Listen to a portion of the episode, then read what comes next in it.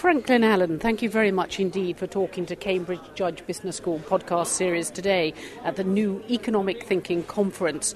You were speaking about what kind of theory we need to guide us to reform and restructure the financial sectors. What were you saying? Well, I think the first issue is what went wrong, and my own view is that what went wrong is that there were asset price bubbles in the US and Spain and uh, Ireland and a number of other countries. So I think the reason was that central banks back in 2003 to 2004 kept interest rates too low for too long. And this was at a time in the US, for example, when house prices were already going up at more than 10%.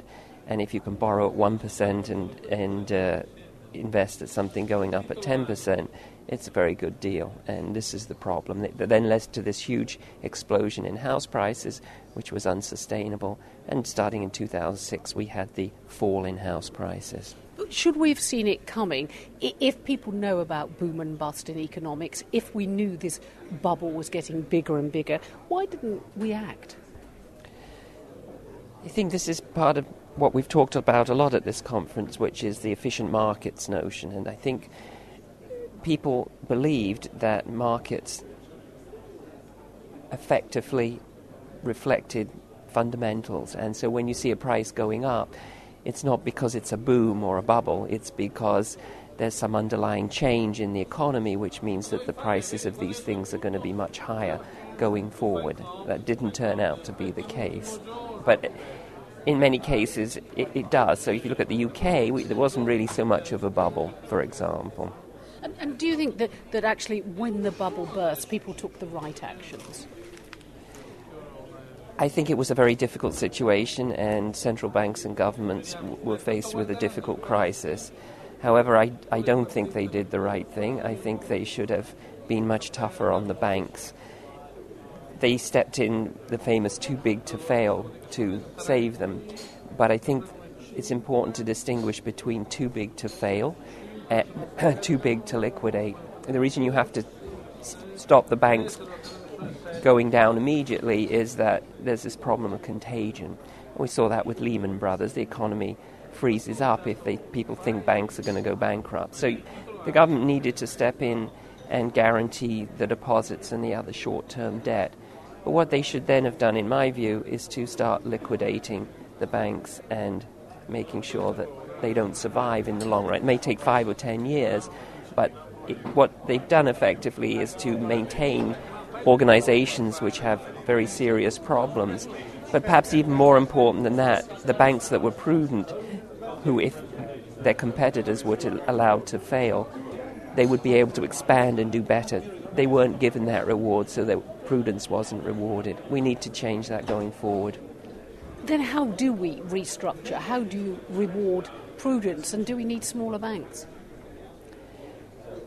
I think in the UK you need smaller banks. I think that these uh, enormous banks are not a good thing because, as you've seen, it ends up causing, of course, huge problems in terms of the amount of money that you have to put into them. So I think in the UK you should probably have smaller banks, yes. And I think being a financial centre has a lot of advantages, but it's probably should be limited the amount so that the, gov- the country can afford it if things go wrong. And what about a new international order, too? Do we all have to act on the domestic stage, or do we, as we've heard quite a lot at this conference, need a new global order? I think a new global order would be nice, but the problem is that the structure of the IMF is such that this won't be possible, and the reason is going back to Keynes's Bretton Woods, it, it's an organization that the, the, IMF is an organization that's dominated by the Europeans and the Americans, and the Asians have been closed out of it effectively for the last 60 years, and that's not going to change quickly. As, as we saw in Pittsburgh, the British and the French said, no, we're not going to give up our rights in the IMF in terms of being on the executive board and so on. And this is a big problem. So I think it's going to be very difficult to have that kind of uh, agreement internationally. Now, you have actually defined quite well what caused the problem, what you think went wrong, whereas others have said we don't know, and we still don't know going forward. But if you were to have a blank uh, canvas, Franklin Allen, what would you paint on it for the future in terms of that new economic structure?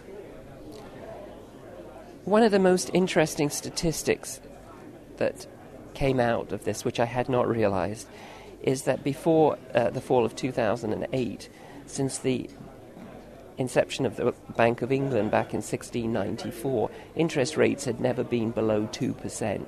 This was at a time when we beat Napoleon, we beat Hitler, we did many, many things. And I think the real problem is that these very low interest rates are very dangerous. And what we saw was, at the time, it, it was helpful, but it, it, leads to these problems subsequently. And we've talked a lot in the conference about these bubbles going on and on. Every time you do more of the same thing, but each time it comes back to bite you in a few years' time with a bigger problem. And I think that this is going to happen. And until we accept that we are going to have recessions, there is going to be unemployment, and we're going to have economic pain, and hopefully it's moderate, it's short lived. We're going to end up having bigger and bigger problems like this, which are much more worrying if the Western world, then indeed, it, Europe, Britain, America, has this need for prudence in the Fed. Uh, in the future, at, at an individual level, a firm level, a government level, do you see the emerging economies being in the same situation or better because they haven't got the debts? This is the, the global imbalances problem. Uh, my own view as to why we've had so many of these problems goes back to this issue that we've been closing out the Asians from the international order. And this is a big problem. It's, it's a big political problem. I think there's a lack of respect between uh, the Western world and China. So the Western world views China as being not. Uh, not a sophisticated country because they don't have human rights, they don't have a democracy, and they look down on them. The Chinese, as, as one of my students stressed to me once, but what about economic rights? What they've done in China is quite remarkable in terms of solving poverty for hundreds of millions of people. And so they're quite prepared, most of them, to put up with this. And I don't think there's enough mutual respect. I think the West needs to accept that China is a country which has done a huge amount, and we need to let them come to the table with equal rights that we have and not look down on them. So, in terms of the crisis and what we've been going through in terms of pain, there might in the long term be gain out, out of it just because we're sitting here at a new economic thinking conference thinking of new economic orders. I think I think hopefully things will improve. Uh, I think you know the big pro- problems in the world are still uh, poverty in, in many many parts of the world. As I said, the Chinese have made huge progress on that. And what we need to do is to solve these poverty problems in the rest of the world. And that is still the big economic problem. And hopefully, we will move towards a world economic order where that becomes a much easier thing to do. Franklin Allen, thank you very much indeed for talking to the Cambridge Judge Business School podcast series today at the new Economic Thinking Conference. You've made me think. Thank you.